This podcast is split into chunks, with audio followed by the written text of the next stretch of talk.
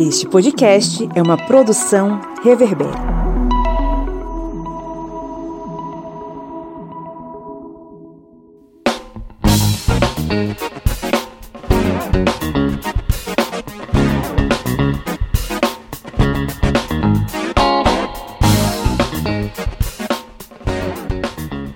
Olá, historiantes! Está no ar mais uma vez o seu podcast sobre as ciências humanas, né? O podcast do historiante, aquele programete que resolveu defender a democracia, mesmo que o próprio governo não queira que a democracia exista. Eu sou o Pablo Magalhães e estou aqui acompanhado dela, a senhora minha esposa Lídia Verônica. Oi, oi, oi. Lá de Alfenas está ele, o rapaz que adora frio, né? O senhor Felipe Monsanto. Bom dia, dia, boa tarde, boa noite. Que bom estar de volta. Por aqui temos frio e café. E direto de São Paulo, ela que eu acho que não gosta tanto do frio, até porque ela tirou as amígdalas recentemente e isso pode complicar um pouquinho, né? Senhora Catiane Bispo. Oi, galera, bom estar de volta com vocês. Felipe, eu passo frio, mas eu aceito café, tá? Tá chegando aí daqui a pouco então. O, esse, essas promessas de café de Felipe, você não acredite não, porque tem uns quatro meses que ele disse que mandou café pra cá e nunca chegou chegou, tá?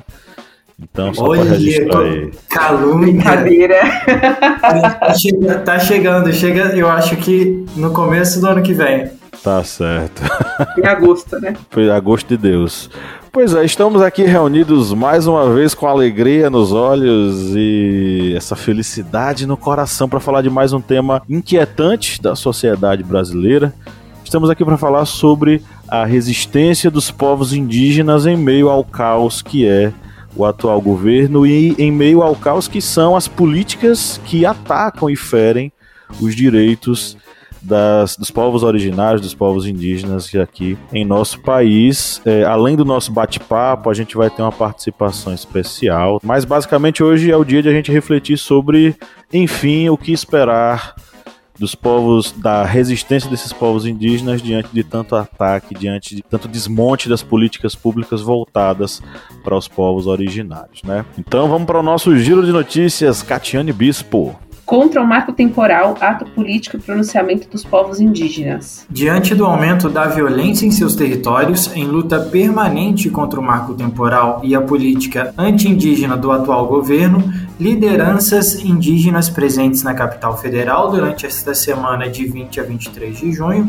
irão fazer um comunicado à imprensa e à sociedade nesta quinta, 23. Nós não vamos ficar com medo, diz líder indígena do Javari. Na sede da Univaja, União dos Povos Indígenas do Vale do Javari, indígenas homenagearam Bruno Idom.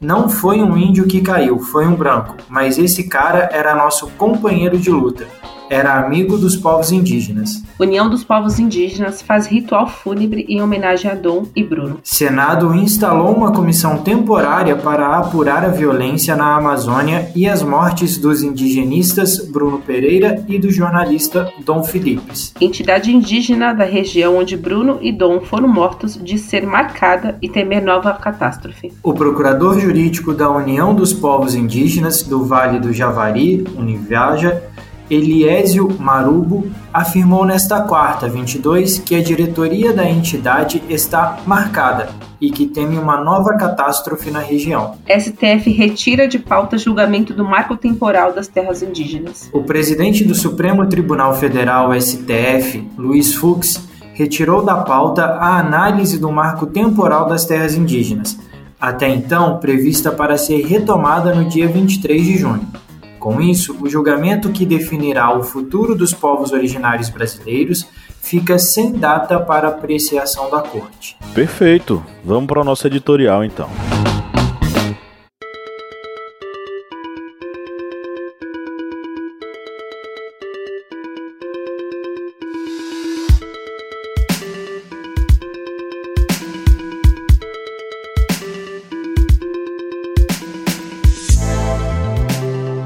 Constituição de 88 pode ser considerada um marco na conquista e garantia de direitos pelos indígenas no Brasil.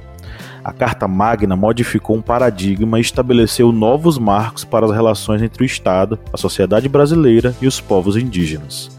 Enquanto o Estatuto do Índio, Lei 6001, promulgado em 1973, previa prioritariamente que as populações deveriam ser, entre aspas, integradas ao restante da sociedade, a Constituição passou a garantir o respeito e a proteção à cultura das populações originárias. Ou seja, em 88, os brasileiros concordaram que a população indígena deve ser protegida e ter reconhecido sua cultura, seu modo de vida, de produção, de reprodução da vida social e sua maneira de ver o mundo um avanço fundamental para o respeito e o acesso aos direitos dos, po dos povos originários que, três décadas depois, sofre uma ameaça de extinção. Nessa máquina do tempo do retrocesso na qual embarcamos nos últimos anos, o termo, entre aspas, integrar, voltou a ser utilizado por parte dos políticos reacionários e conservadores. Seria essa a desculpa para explorar e destruir os recursos naturais das reservas indígenas existentes. Passamos inclusive a ouvir pérolas de ignorância, como, entre aspas, os indígenas querem ser como a gente.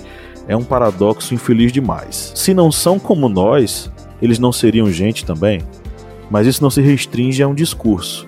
O atual governo implementou uma política de destruição escancarada. No Congresso tramita o PL 191 de 2020, de autoria do próprio governo, esse projeto de lei libera a mineração, a geração hidrelétrica, a exploração de petróleo e gás e a agricultura em larga escala em terras indígenas. Além desse projeto, tramitam no Congresso Nacional o PL 490 de 2007, ligado ao marco temporal, que inviabiliza a demarcação das terras indígenas de todo o país, o PL 3729 de 2004, que flexibiliza o licenciamento ambiental e o PL 2633 de 2020, relacionado à regularização fundiária. Todos eles significam grandes retrocessos legislativos, não apenas para a preservação dos biomas brasileiros, mas também para os direitos dos povos tradicionais que vivem em áreas protegidas ou isoladas e dependem dos recursos naturais para sobreviver. Retrocessos que podem ser irreversíveis. Infelizmente, partilhamos de uma cultura que uniformiza os indígenas como uma caricatura, uma fantasia, alguém que vive no mato, ignorantes, burros mesmo. Da Xuxa cantando Vamos Brincar de Índio, ao chavão da ultradireita de que índio de iPhone não é índio, cristalizamos os povos indígenas no tempo e espaço como se fossem os mesmos centenas de anos atrás. Como diz Ailton Krenak em seu livro Ideias para Adiar o Fim do Mundo, abre aspas, tem 500 anos que os índios estão resistindo. Eu estou preocupado é com os brancos, como que vão fazer para escapar dessa? A gente resistiu expandindo a nossa subjetividade, não aceitando essa ideia de que nós somos todos iguais, fecha aspas. As nações indígenas, que são plurais e subjetivas, permanecem lutando pelos seus direitos. O recente ato em Brasília contra o marco temporal é prova disso. Mas se a luta é de todos nós, será que estamos caminhando lado a lado com os povos originários de nosso país ou eles estão sozinhos nessa luta? É a pergunta que eu deixo para vocês, meu querido amigo e minhas queridas amigas da bancada hoje.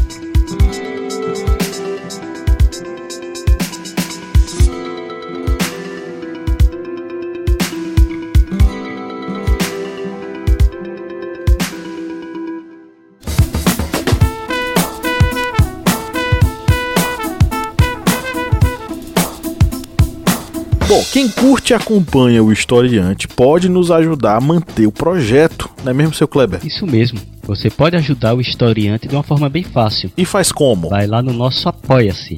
O link é apoia.se barra historiante. E além de estar contribuindo com o portal historiante, você também vai ter uma série de vantagens, como fazer parte do nosso grupo secreto no Facebook, fazer parte também do sorteio mensal de livros. Olha só quantas vantagens para você. E tudo isso a partir, olha só, de quatro reais. Que não dá nem para pagar meio litro de gasolina nesse ano agora de 2022. É tão pouco para você, mas é muito aqui para o historiante. Vá lá no nosso Apoia-se e contribua. É isso aí, o link está na descrição desse episódio.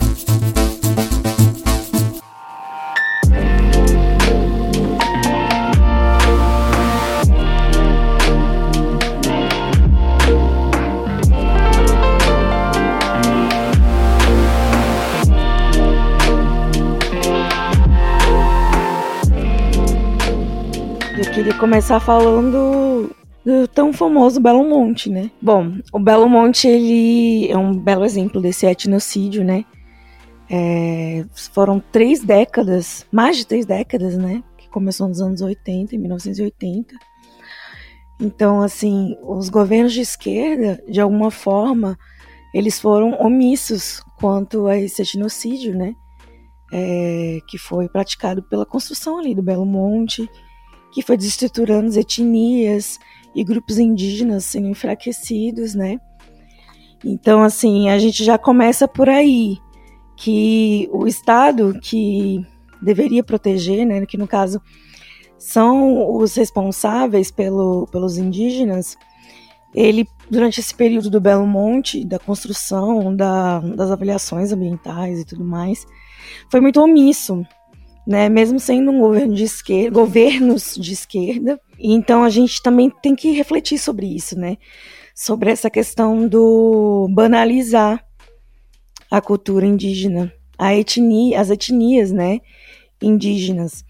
Então, assim, é, a gente precisa culpar todos os governos. Infelizmente, é, o momento agora é muito mais crítico do que já foi um dia. Mas é, pelo meu ver, né, isso foi, foi tudo um processo.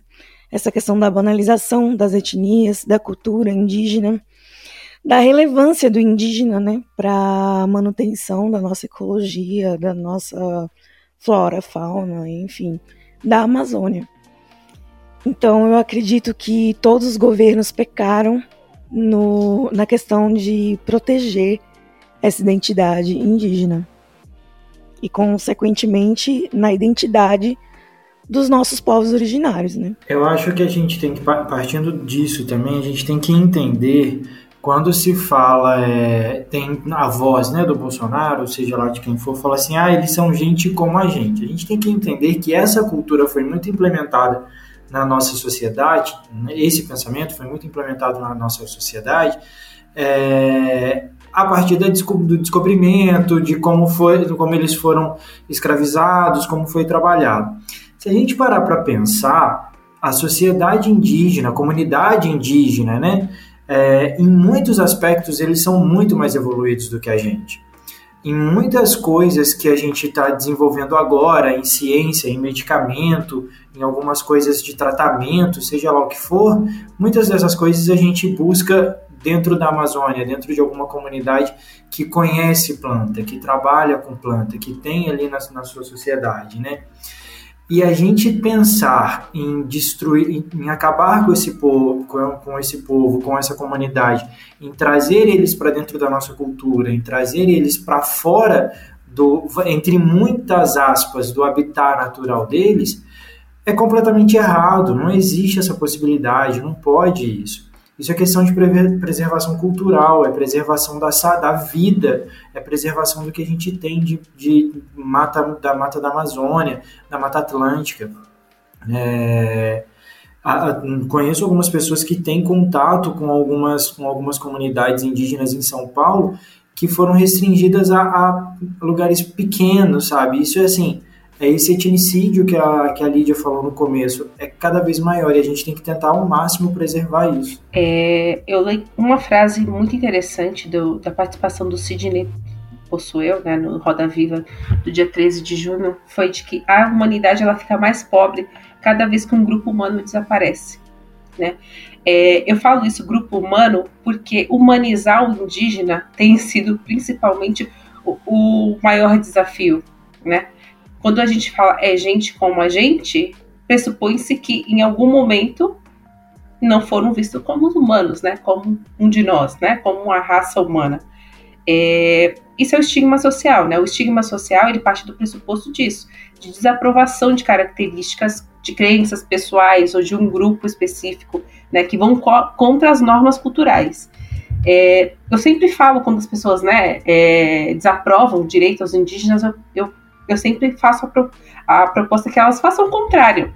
Que elas pensem que esses povos são originários. Eles estavam aqui antes do colonizador chegar, antes de pessoas escravizadas serem arrancadas dos seus lares, né, dos seus, das suas comunidades e virem para cá. Então, todos nós aqui não somos povos originários. podemos sim, né? O Brasil é um dos países mais miscigenados do mundo, mas nós não somos os povos originários. A terra era deles. Quando a gente chegou aqui, né? Quando os an nossos antepassados chegaram aqui, eram eles que estavam aqui. Não é à toa que os indígenas são chamados de povos originários, primeiros habitantes. Né? Esse nome não é à toa, eles estavam aqui. Eles são seres humanos que é uma comunidade, é é um uma sociedade que tem características próprias, né? A antropologia, né? A questão cultural deles foi classificada dentro do, do meio em que ele vive.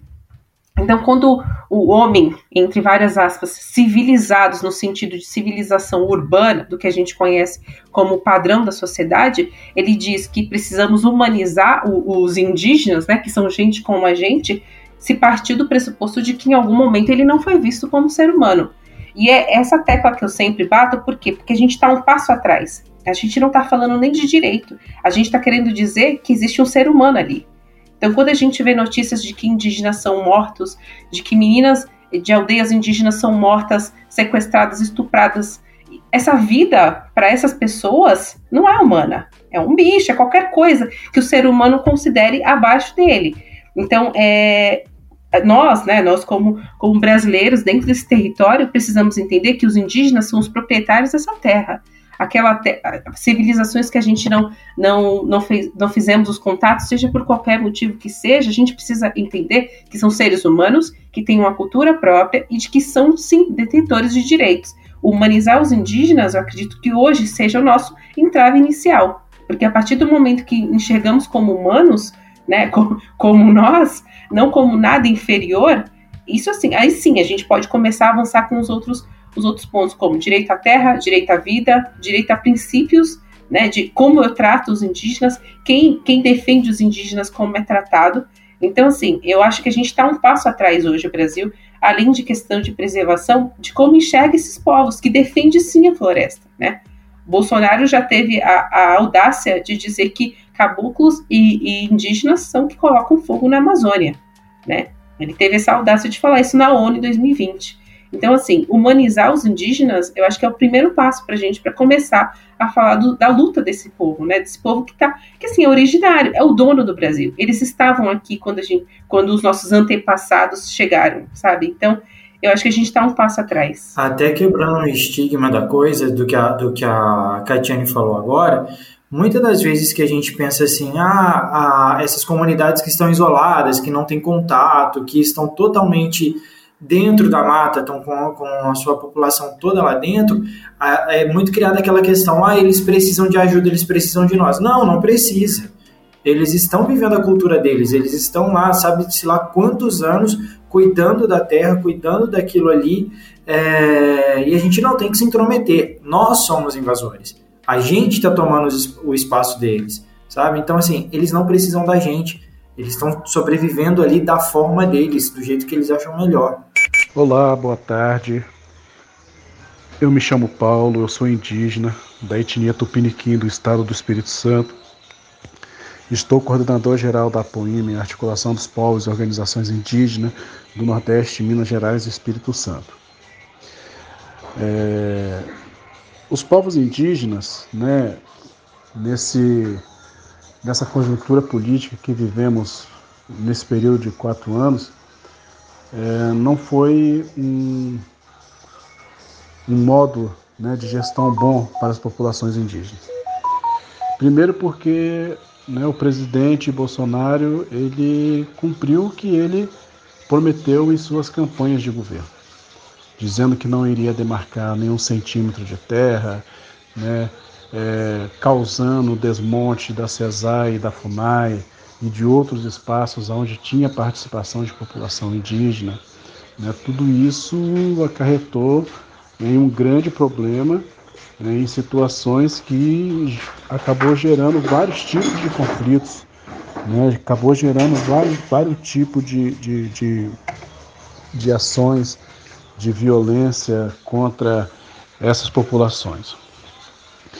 Sem contar né, que não houve nenhum tipo de demarcação de terra no Brasil. A demarcação de terra ela retrocedeu né? Até porque a FUNAI, que é o órgão responsável para isso, não se dispõe de recurso pessoal e financeiro para poder fazer esse trabalho né, de reconhecimento e demarcação dos territórios das populações indígenas. É, o marco temporal ele vem para poder barrar mais uma vez né, as demarcações, porque é, o marco temporal ele é o caso de repercussão geral aplicada no Shockland, mas se aprovado, se aprovado no Supremo Tribunal Federal, o marco temporal também vai se aplicar em todas as terras indígenas do Brasil. Né? Porque o marco temporal ele não reconhece a tradicionalidade das terras indígenas. Né? Ele reconhece que terra indígena é aquela que estava ocupada pelos, pelos indígenas antes da Constituição de 1988. Aquelas que passaram a ser ocupadas depois da Constituição não é reconhecida como terra indígena. Então é mais um retrocesso que vem para as populações indígenas. Então, em, em resumo, né, esse governo para as populações indígenas não foi bom nesse período de quatro anos. Né, temos aí a expectativa e a perspectiva de que nós venhamos ter uma mudança agora nessas eleições, que nós possamos estar elegendo um governo que de fato é, seja sensível né, e que venha realmente criar políticas públicas, venha realmente é, demarcar os territórios das populações indígenas. Né? e que nós também venhamos nos organizar e nos articular para que possamos colocar mais representantes indígenas lá na Câmara de Deputados e no Senado, né, que é o espaço onde nós devemos estar ocupando para que nós venhamos de fato ter voz. Né? É, foram tantas mortes que aconteceram neste período né, que, que tanto por parte do Covid-19 quanto por parte de ações das pessoas, né, por causa desse ódio né, que foi disseminado entre a população brasileira, né, esse racismo né, que foi é, é, é, declarado contra as populações indígenas, contra as populações negras e as outras demais classes sociais. Né, é, é foram muitas mortes de indígenas, de pessoas que defendem a causa indígena, como nós pudemos ver recentemente do Bruno, né, o indigenista né, da FUNAI, e o repórter Dom né, que foram assassinados de forma brutal por defender, por lutar né, na defesa dos povos indígenas do território né, e dos recursos naturais. Então, essa é a visão desse governo. Né, essa é a visão das populações indígenas em relação a esse governo. Tá? Então é isso, muito obrigado. Espero ter contribuído aí né, com vocês. Perfeito. Eu queria registrar aqui o agradecimento ao Dipeta Francisco Tuxá, do, do povo Tuxá da cidade de Rodelas aqui na Bahia.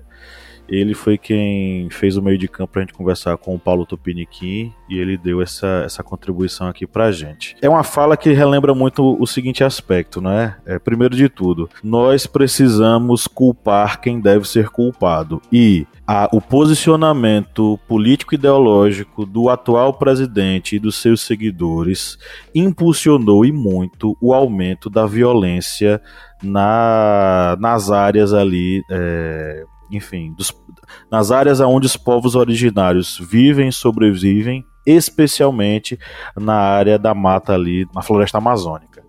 Então, assim, a tensão que já existia na região amazônica, ela foi potencializada com a política anti-indígena que o governo Bolsonaro é, tomou. Eu estava tentando não falar o nome do diabo, mas acabei falando o nome do diabo. Tem uma matéria que saiu lá no, no site do Movimento dos Atingidos por Barragens, que foi escrito pelo coletivo de comunicação dos povos indígenas, né, que fala justamente sobre a história do Juarez Salmonduruku, que é o cacique da aldeia Sauré Muibu, na cidade de Itaituba, no Pará, no, na região ali do Médio Tapajós.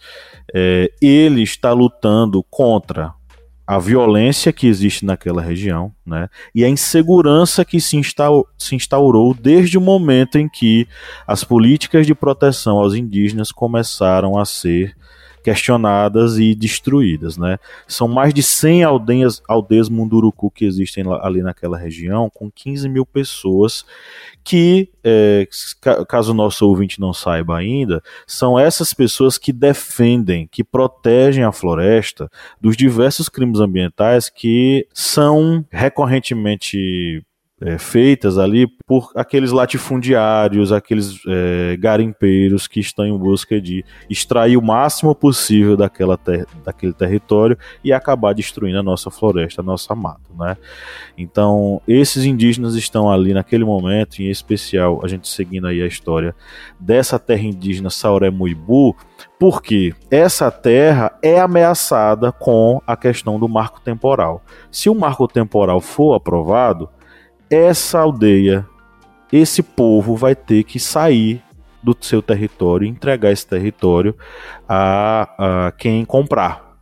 Porque o marco, o marco, é, o marco do, do, do, território, o marco territorial que está tentando é, retirar dos povos indígenas a prioridade sobre o habitar naquela região, esse marco temporal fixa que apenas as reservas instituídas no momento em que a Constituição foi feita, lá em 88, é que podem ser reconhecidos como é, reservas indígenas. Quando ele se posiciona que ele está defendendo a sua terra, quando o Juarez, o cacique, está dizendo que está defendendo a sua terra, não é uma expressão supérflua é uma expressão verdadeira, é a realidade que está acontecendo lá. Quando as pessoas dizem, ah, não é índio porque usa iPhone, não é índio porque tem acesso à internet. Não, gente. O indígena é aquilo que ele quiser. Existem diversas identidades indígenas dentro da construção social brasileira. O indígena ele não é o mesmo de 500 anos atrás, quando os portugueses chegaram aqui e, entre aspas, descobriram, porque isso é a maior mentira da, da história brasileira, descobriram o Brasil. São pessoas que vivem e se transformam ao longo do tempo, mantendo a sua identidade, a sua raiz, mantendo a sua ancestralidade. Quando ele está dizendo que ele está defendendo, é verdade mesmo, é defendendo com a sua própria vida. O comentário que eu ia fazer, que eu ia pegar aqui, era do professor Luiz Severino, nosso querido amigo lá da Univasf, que mandou uma mensagem aqui dizendo o seguinte: que os povos originários têm o direito de ressurgirem e suas diversidades étnico-raciais devem ser reconhecidas como de sujeitos políticos que garantam a posse de sua terra que o direito da revi reviviscência religiosa seja atrelado ao, ao nascimento político de cada um dos diversos povos, garantindo o direito cultural dos que falam as 250 línguas e dos povos que foram proibidos de falar em suas línguas até esquecimento. No Brasil, nós tivemos um dos maiores genocídios dos povos originários que se tem notícia. E é o mínimo que a gente faz, é reconhecer o direito deles até a terra deles.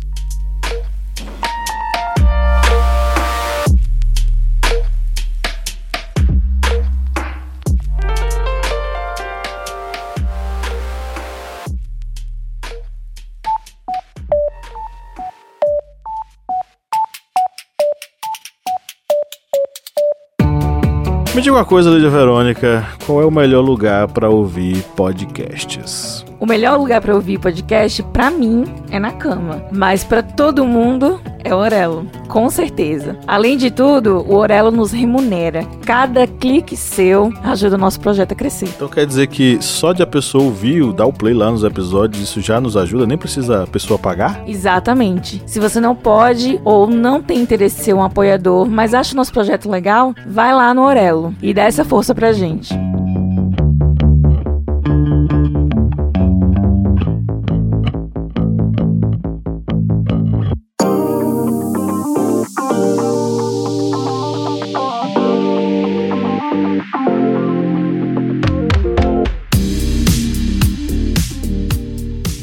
Vou aproveitar aqui o ensejo para ler justamente o comentário desse seguidor, o arroba Magnus Fagundes, que é o Alexandre Magnus Fagundes.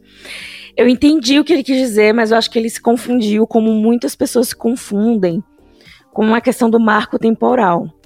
Na verdade, a gente tem que ser contra o marco temporal, porque, como o Pablo falou, né, a tese do marco temporal ela restringe os indígenas aos seus direitos né? E, e limita, na verdade. A, as datas e as demarcações, elas ficam muito limitadas, né? Assim, restringindo mesmo o crescimento das etnias e dos povos indígenas é, após a Constituição. Então, que o marco temporal seja mantido e respeitado. No caso, a gente está combatendo. Mas eu sei que o, o, o Alexandre aqui, ele tinha boa intenção, porque ele continua falando, já que os digníssimo, já que o digníssimo Asno Bozó não faz isso, que as outras instituições façam algo para garantir os direitos dos povos indígenas. Que as penas sejam bem mais pesadas e que a justiça se faça valer. Então, assim, o Magno ele é a favor realmente dos direitos indígenas. Mas eu acho que é um equívoco que nós, todos nós temos, né? Quando a gente não tem muita intimidade com é, essa tese, nem com a causa, né? Eu também pensava como Magno. Então, por isso que eu estou deixando claro aqui que a gente tem que ser contra o marco, a tese do marco temporal. Inclusive, Fux, né? Que deu.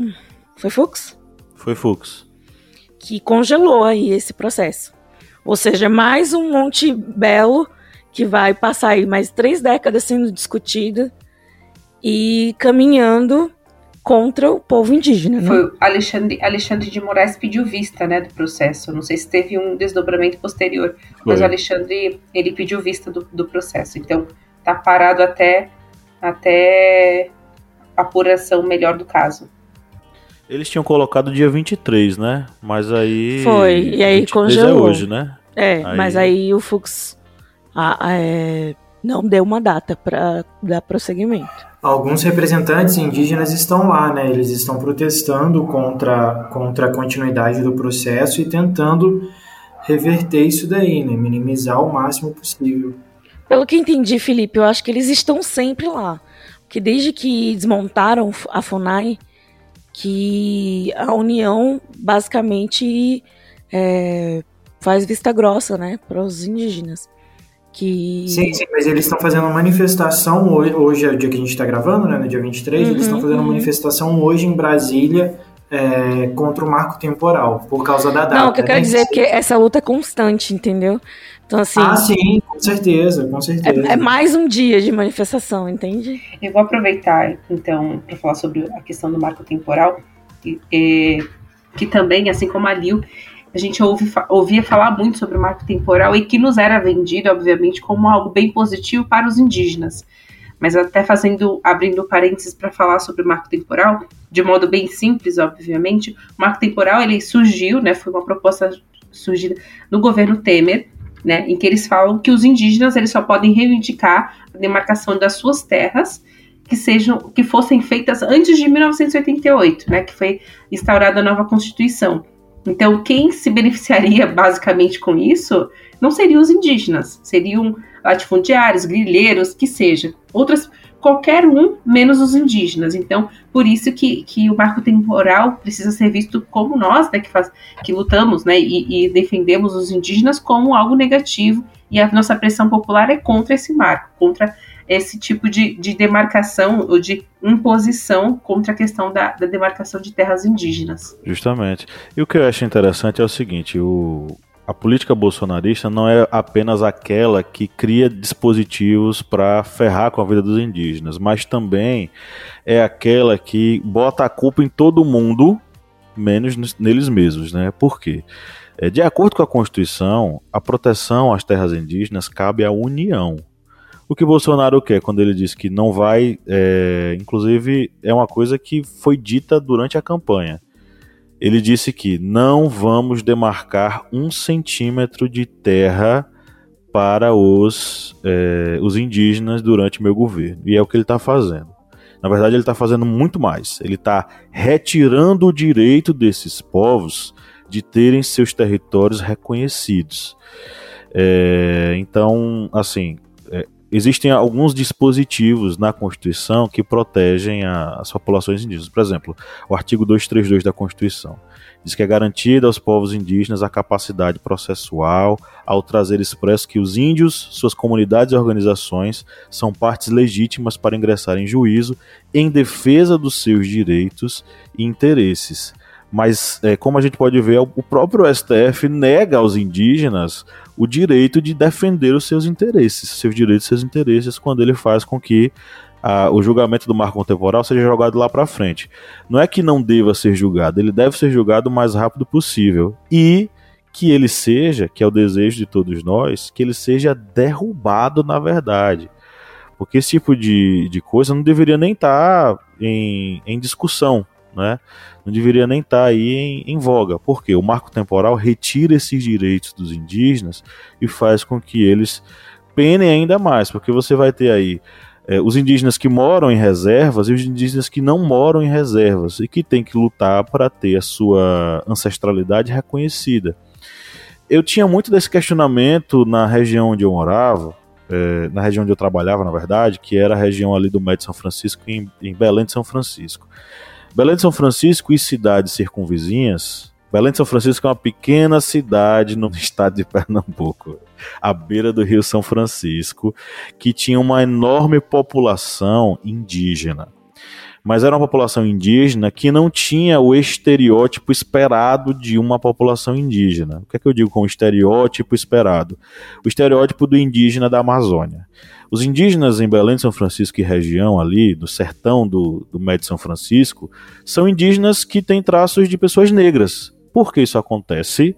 Porque ao longo de séculos e séculos de processo de colonização, indígenas e negros se miscigenaram e deram origem a determinados grupos é, que são grupos da terra. Não, não deixam de ser nem indígenas, como também não deixam de ser quilombolas. Então a gente tem uma grande, um grande número de população que tem em sua raiz a a, as origens indígenas e as origens negras quilombolas, né? Então são grupos que lutam pela, pelo reconhecimento, mas que também sofrem preconceito porque as pessoas dizem não, vocês não parecem índios, parecem ser índios. Eu tinha um colega professor lá no SES Vasco que dizia o seguinte: é, Pablo, o que é que é parecer ser índio? o que é que é ser índio? Porque esse meu colega tinha mestrado, era um intelectual, enfim, por ele ser um cara que dirige um carro, ele deixaria de ser um indígena? Por ele ser, por exemplo, o coordenador do curso de história, ele deixaria de ser um indígena por causa disso? Então, ainda tem muito dessa cultura que meio que, como é que eu posso dizer, coloca o indígena como se fosse uma coisa só, cristalizada no tempo. E eu acho que isso influencia muito a opinião pública sobre como é que a gente entende a luta dos indígenas pelos seus territórios. O que é que vocês acham? Não é à toa que se fala povos indígenas, né? Povos indígenas é porque tem costumes, interesses semelhantes, né? Tem histórias e tradições comuns. Então, povo, povo é isso. Povo tem é um conjunto de pessoas que falam a mesma língua, tem costumes semelhantes, interesses semelhantes, tem histórias, tradições comuns. Então, ele não deixa de ser indígena por dirigir um carro, ou por ter um iPhone, ou por ter um canal no YouTube. Ele continua sendo indígena. É um pouco, é um pouco disso do que a, do que a Catiane falou. A gente tem que entender e trazer para a consciência das pessoas a diversidade que existe nesse povo.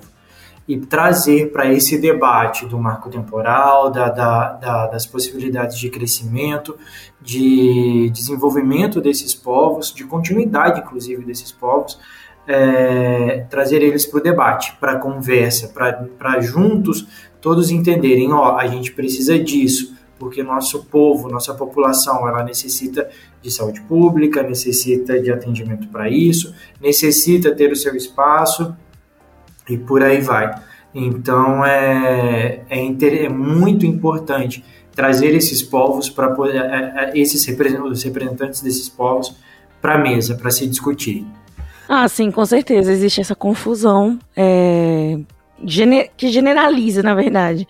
Com muitos. É um, um, tipo de racismo, né, gente? Um tipo não, é racismo, né? Preconceito é quando a gente discrimina, né, aquela população e, enfim, generalizam o indígena. Eu acho que é por isso que eles definiram, né, como que fosse levado a sério, não, não chamá-los de índio, né?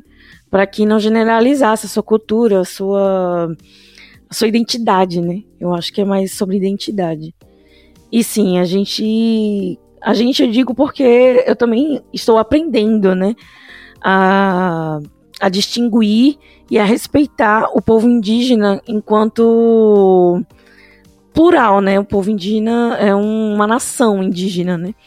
Então, assim, é, sim, a gente ainda tem muito a aprender. E a tecnologia chegar ao povo indígena, na verdade, não é uma. Não, não é que, que o índio seja civilizado, mas ele apenas está usando de meios né, que estão ali, dispo, é, estão ali à disposição para ele, para que ele consiga viver naquela sociedade. Mas ele não abriu mão de suas tradições, da sua cultura, da sua identidade por conta disso. Até porque indígena é uma identidade e uma cultura, não é uma, um estado de espírito. Não é alguém que está na ignorância e chega à intelectualidade, né? É, a, a Sônia Guardijara, ela bateu boca com uma deputada, porque a deputada é, não foi a Tebet, foi qual, gente? Soraya? Soraya.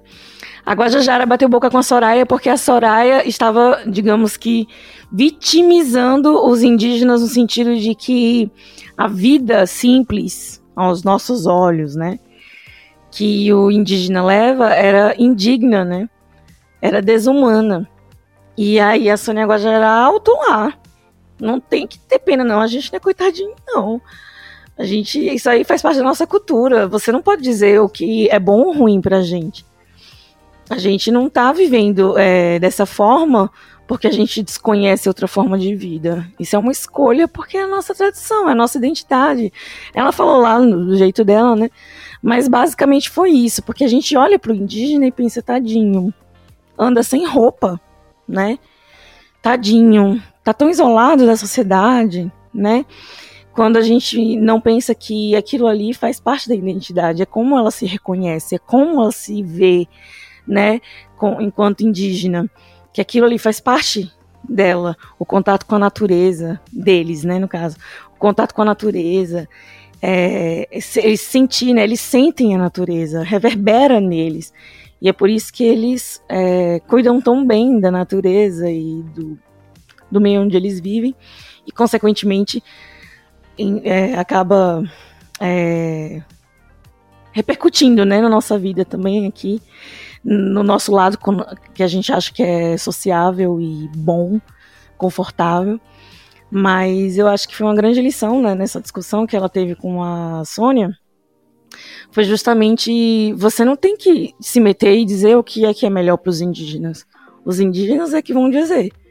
Porque na sua visão, a, a, visão da gente é limitada, né? Mas enfim, a visão da gente é limitada. A gente entende o que é bom e o que é ruim, diferente do que eles entendem.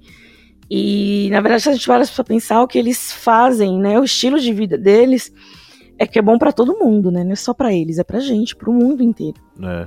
Essa questão do termo índio indígena é, foi uma coisa até que a gente já falou lá no perfil do historiante, mas é sempre bom a gente retomar para deixar claro.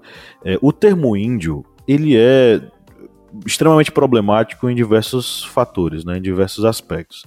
Principalmente porque ele foi cunhado pelos colonizadores, quando eles chegaram aqui, pensavam que estavam nas Índias. E eles chamaram indiscriminadamente todos os povos aqui encontrados de índios. Mas o termo correto de fato é, é indígena. Inclusive, salvo engano, foi o Daniel Munduruku quem falou sobre esse assunto em artigo publicado de que o indígena é o termo mais associado, é, é o termo mais apropriado, porque indígena significa aquela pessoa daquele lugar, a pessoa daquele lugar é o indígena. O contrário de indígena é alienígena, é aquele que vem de fora. Então o termo correto é indígena porque a gente está tratando de povos que, que são originários daquela determinada região e que fazem parte daquela região. É, eu, vou, eu vou trazer aqui uma fala do sur.phx, que é o Pedro Henrique, que ele falou o seguinte: tentaria fazer um paralelo com o genocídio indígena da Idade Moderna e que tipo de país queremos. É, ele está aqui fazendo uma menção ao genocídio indígena que aconteceu ao longo da Era Moderna na, no Brasil colônia. Quando os, os, colonizadores chegaram aqui em nosso país, existia uma estimativa da população indígena que passa da casa dos milhões, tá? Aproximadamente 3 milhões de habitantes, com mais de mil povos diferentes, ocupavam os territórios que hoje nós, que hoje nós conhecemos como Brasil. Quando esse indivíduo europeu chegou aqui, a gente já tinha os, os indígenas já tinham sistema político, sistema econômico, organização familiar, é, organização religiosa, uma cultura muito bem, é, muito firme, muito sólida, é, de tempos imemoriais. Então não é que o, o, o português, o, o, espanhol chegou aqui, chegaram aqui, encontraram é, índios indiscriminadamente. Eles encontraram povos indígenas extremamente estruturados e que fizeram parte de um e que foram alvo, vítimas de um massacre é, absurdo e isso só falando aqui em dados da, do Brasil, tá? Sem falar, por exemplo, do massacre que aconteceu nos Estados Unidos. E aí eu convido quem está nos ouvindo a depois desse podcast aqui, depois desse episódio, e ouvir a minipédia que a gente lançou aqui essa semana, aqui no podcast do Historiante, que trata justamente sobre. A gente, a gente trata sobre campos de concentração dos Estados Unidos, mas a gente fala sobre como os indígenas foram é, é, foram trancafiados também em reservas, que eram campos de concentração, e foram massacrados nos Estados Unidos. E hoje em dia tem indivíduo, né, tem cidadão que diz que o, nos Estados Unidos os indígenas foram tão bem integrados que hoje eles fazem parte da sociedade norte-americana. Isso é um absurdo. Isso é uma das maiores mentiras que eu já ouvi na minha vida. O pessoal fala de integração, de que o, o indígena norte-americano foi tão bem integrado que hoje eles fazem parte da sociedade. Isso é mentira. Por que, que a gente não encontra povos indígenas tão bem é, demarcados lá nos Estados Unidos? Porque eles foram assassinados. Eles foram mortos. É, e no Brasil não foi diferente. Tem o, o procura aí sobre o caso do Paralelo 11 é, eu acho que a gente tem até um vídeo no YouTube sobre esse assunto. O caso do Paralelo 11 é um, um retrato de como nós brasileiros tratamos os nossos indígenas. O Paralelo 11, resumindo basicamente aqui, foi um massacre que aconteceu dos índios Cinta Larga. Foi um massacre de, de, povos indígenas da, da nação Cinta Larga, que simplesmente os caras queriam que eles sumissem daquela região, porque era uma região que era destinada ao, a, aos latifundiários. E eles foram mortos de formas extremamente cruéis, que eu não vou nem mencionar aqui, porque a classificação do episódio vai ficar mais, maior, maiores de 18 anos, né? Então não vou nem mencionar, mas confiram esse vídeo nosso aí no canal no YouTube, o Massacre do Paralelo 11. Inclusive o lamento do Desculpa, Felipe, pode falar. Não pode ir, Catiane. É, não foi nós... dessa vez, por favor, é, vai, Catiane. Desculpa. É que, na verdade, o, o, Bolsonaro chegou a lamentar que a gente não foi tão bem sucedido quanto os americanos, né? Quando ele foi condecorado. Fazem, o Bolsonaro já foi condecorado com a medalha de mérito indígena. Indigenista, desculpa. Indigenista. Né? Ele ainda homenageou a cavalaria americana porque ele falou, abre aspas, eu vou ler aqui para vocês essa barbárie. Até vale uma observação nesse momento, realmente a cavalaria brasileira foi muito incompetente. Competente, sim, foi a cavalaria norte-americana, que dizimou seus índios no passado e hoje em dia não tem esse problema no país. Fila da. Olha, não vou nem falar. Sem comentários. É, pegando, pegando até esse. Né, assim. É, a gente estudando para a pauta, duas coisas me chamaram muita atenção e mostram muito do caráter, né? O, o, nosso caráter como, como sociedade indo até, até as comunidades, fazendo o que a gente tem feito, né? Nós não, né? Os garimpeiros, enfim. Ah, a gente está tentando, a gente está dizimando essa, essa população, a gente está dizimando essa, essa comunidade. E lendo, estudando as matérias para a gente poder trabalhar tá aqui hoje, uma delas me chamou muito a atenção quando um deles falou que, que, que eles estavam muito tristes porque mataram o Bruno e o Dom Phillips e que eles estavam lutando não porque morreu um deles, mas um que era a favor deles. E aí mostra muito do caráter deles, né? Assim, eles não querem acabar com a gente, eles estão lutando pelo que é deles e eles estão defendendo pessoas que ajudaram eles. Isso me chamou muito a atenção e eu queria deixar isso registrado. Fazendo o comentário do Leonardo Portela, rapidinho aqui, tá? É, que ele falou que os ensinamentos indígenas deveriam ser muito mais valiosos para os brasileiros do que o cristão. Que essa visão do, do Leonardo, na verdade, não sei se ele tem essa, essa noção, é uma visão decolonialista, ou seja, que vai totalmente contra o que o colonizador nos ensinou, né?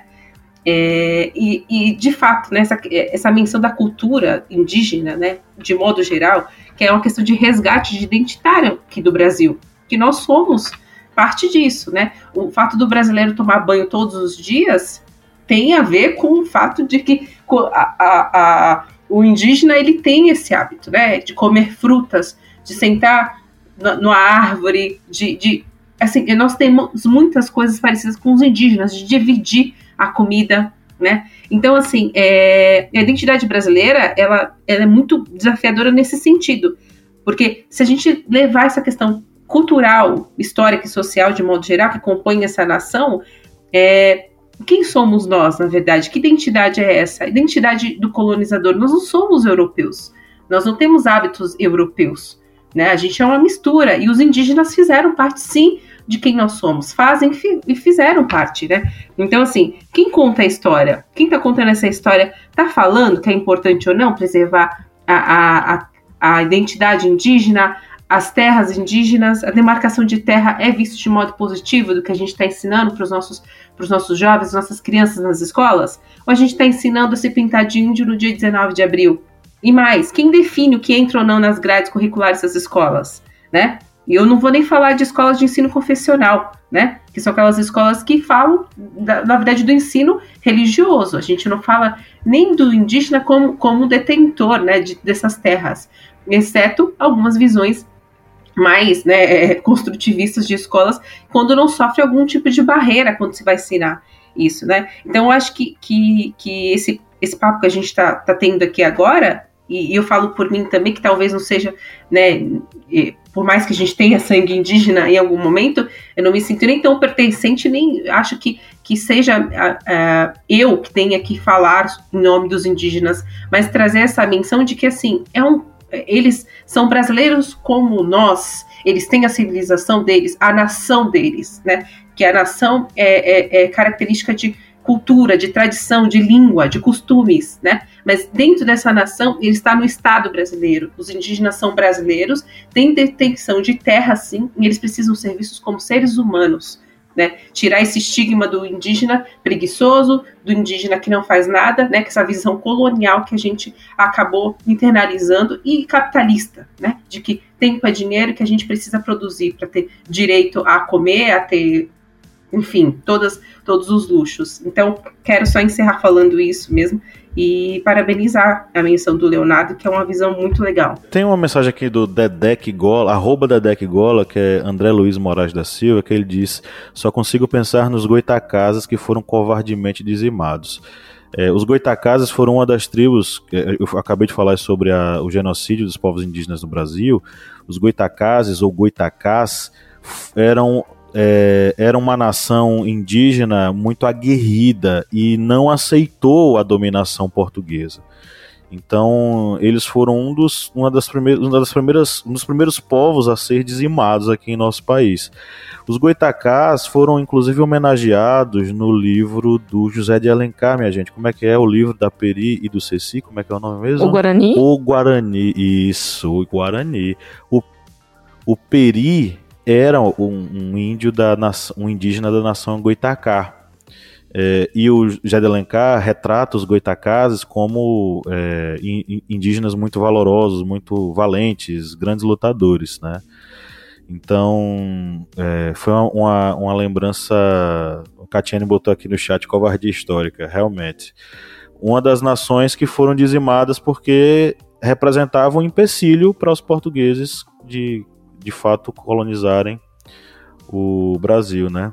Bom, é, queria agradecer a todos que mandaram, fazer a menção honrosa aqui ao Klaus Kaisenberg, que sempre manda mensagem pra gente, sempre colabora com a gente lá no Instagram. E é isso, né? Vamos para as nossas indicações.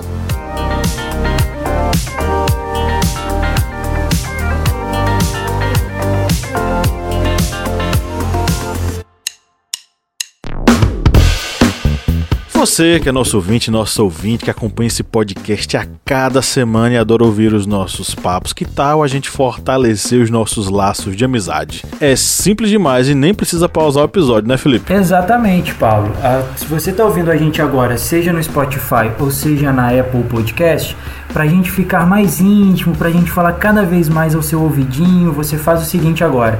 Enquanto está ouvindo a gente, vai lá, avalie a gente no seu aplicativo de áudio. Vai lá no Spotify, dá 5 estrelas pra gente. Vai lá no Apple Podcasts, dá 5 estrelas pra gente. Isso fortalece o nosso relacionamento e você fica cada vez mais perto da gente. Faz isso pra gente, dá essa moral lá agora.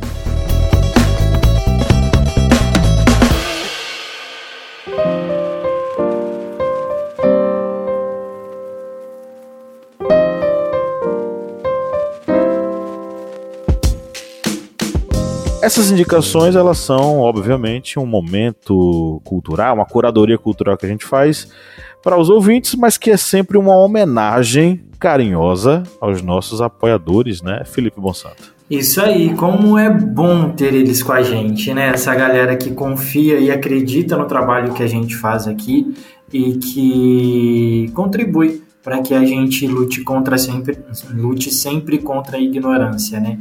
E detalhe, essa galera que a que está aqui de apoiador, eles têm acesso também a conteúdos exclusivos, inclusive ao meu podcast Jukebox, que está bem legal, está bem interessante. Quem não ouviu desse mês ainda, corre lá. Ah, vou aqui escolher três pessoas para homenagear essas pessoas hoje, as indicações a Isa Luciene Mendes Regis, a Jamile Padoim e o João Vitor Milward. A Isa Luciene, a Jamile e o João Vitor. As indicações de hoje vão especialmente para vocês. Perfeito. E aí, quem quer começar? Vamos brigar, Felipe? Pau ímpar. Pode começar, eu deixo. Eu tô bonzinho hoje. então vamos lá. Minha indicação é uma indicação antiga, tá? Uma indicação que eu já dei aqui algumas vezes, mas ela é muito boa. Não a minha indicação, tá, gente? A obra é muito boa. É uma história de amor e fúria. Tem na Netflix. É um filme brasileiro. E é muito, muito bonito, narrando uma história de amor que começa justamente lá na, na colonização, né? Na, no amor indígena até os tempos atuais. E fala um pouco sobre reencarnação, né? Mas o que interessa mesmo é o contexto histórico da história, né? Que ela, ela percorre os 500, mais de 500 anos, né, do Brasil, ah, daquele momento da colonização até um Brasil futurista, onde já não tem mais água e é, é, recursos naturais é, são só acesso à, à elite brasileira daquela época, né, no futuro. Não está muito longe disso, né?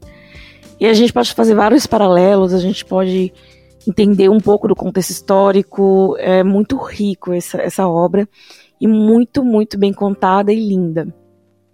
Tem lições incríveis. Já vi vários memes na internet com alguns trechos dessa, dessa obra. E eu gosto muito da trilha sonora, que é praticamente só bandas pernambucanas, né? E vale muito, muito a pena. Assistam Uma História de Amor e Fúria. E a música que eu vou indicar é uma música que tem o nome de Índios, mas eu acredito que se hoje Renato Russo tivesse convivendo com esse momento histórico da gente, ele mudaria o nome para Indígenas. É, brincadeiras à parte, é, essa música ela traz reflexões também sobre o contexto do Brasil na época que ele vivia, o compositor e o cantor, né, o Renato Russo. E, e a gente pode fazer um paralelo com hoje também, a situação que a gente vive hoje, né? E, enfim, vale também a reflexão. Bom, eu vou fazer as minhas indicações. Você acabou, Lil? Acabei. Acabou, Jéssica? Acabou, Acabou Jéssica. Existe um musical que ele, que assim, é o meu preferido na vida, chamado Rent. Eu já indiquei ele aqui várias vezes. E eu descobri nesse final de semana, zapeando a HBO Max, ah, uma peça montada com uma com tipo, tipo uma história de um cara, aliás, tipo não, é a história de um cara cubano é, que vai para Cuba, ele sai dos Estados Unidos e vai para Cuba e ele remonta, a, precisa remontar em algumas semanas a um musical Rent em Cuba. Eu achei sensacional, assim, sabe, tipo, foi muito interessante ver a, a, como é fazer essa produção, como é desenvolver os dramas do cara, a identificação dele com a peça, o que marca a peça na vida dele. É muito gostoso, vale muito a pena. É aquela, aquela, aquela história para você sentar e relaxar, assim.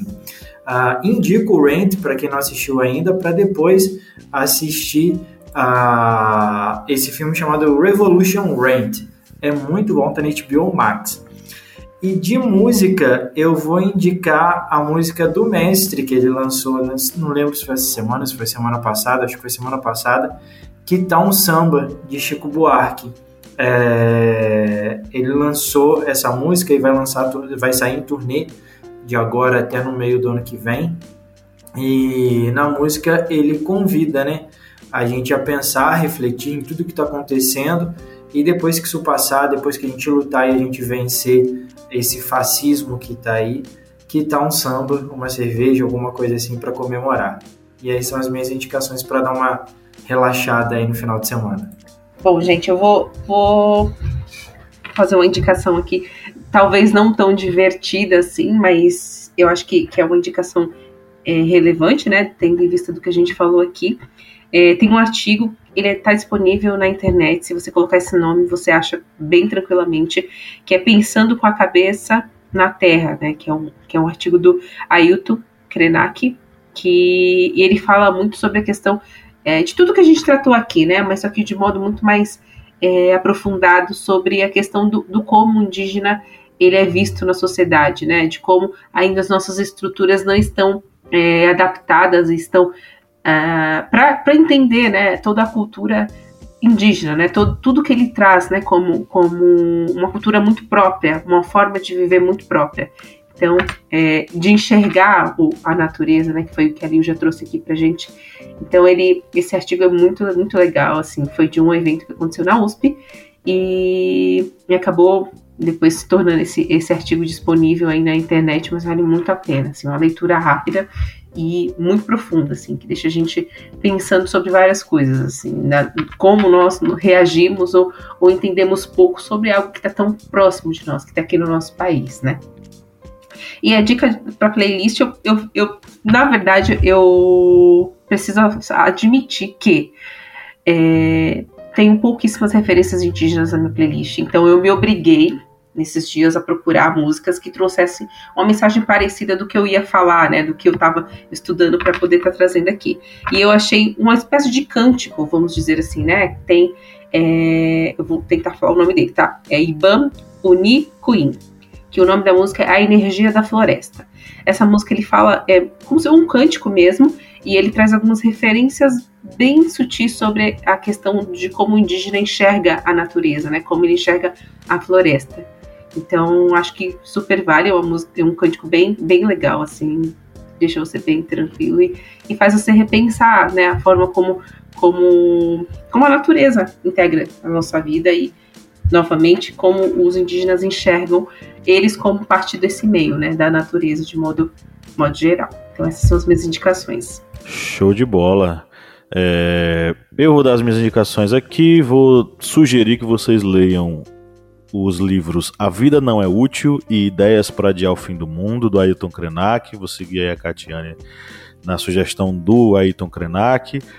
É, principalmente porque é, entender o mundo, enxergar o mundo a partir da perspectiva de uma filosofia é, voltada ou pensada por um indivíduo dos povos originários faz com que a gente entenda e realmente enxergue as coisas de uma forma diferente.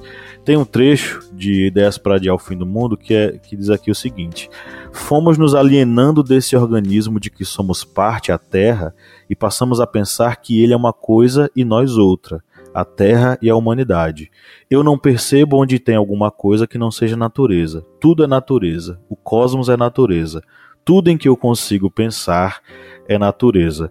E é uma reflexão muito interessante sobre a relação que nós estabelecemos com a natureza e como o processo de consumo nos faz imaginar que a natureza não é nada é, relacionado a gente, a, a, gente ser humano, né? É como se a, a, natureza fosse algo que simplesmente a gente tivesse que consumir, consumir, consumir sem fim. E como ele mostra aqui, que não consegue ver nada, olhar para as coisas sem perceber que existe ali a natureza. É muito interessante. Eu nunca tinha lido um autor indígena até o momento em que eu li Ailton Krenak e esses dois livros são fantásticos, tá? A Vida Não É Útil e Ideias para Adiar o Fim do Mundo. E para a playlist eu fiz um exercício de conhecer os novos, os novos é, artistas indígenas e encontrei no, no, Spotify um trabalho muito interessante da Caê Guajajara que eu destaquei duas músicas é, a Kae, ela tem um estilo de música que mistura hip hop com músicas ancestrais, com ritmos ancestrais. Ela mistura o português com a sua língua materna. E essas duas músicas são fantásticas, é Mãos Vermelhas e Por Dentro da Terra. Então, é, são músicas são músicas de protesto, claro, né? Mas são músicas que também nos mostram a perspectiva e o modo de ver o mundo indígena e faz com que a gente repense muita coisa. As letras são fantásticas. Fica o convite para você acompanhar essa playlist que promete muito hoje, né? É, chegamos à reta final da nossa gravação. Foi um prazer enorme estar aqui com vocês, né? E é, para você que nos ouviu até agora, saiba que a gente só produz esse podcast para você, tá? Você que chega até o finalzinho, receba o nosso abraço quentinho, a nossa alegria, nosso afeto. E no 3 vamos dar o nosso tchau coletivo. Um, dois, três. Tchau! tchau. Faltou o Kleber aqui, hein? Pois a é. gente já tá com o microfone desligado. Não, desculpa. Meu Deus, eu já aparecer.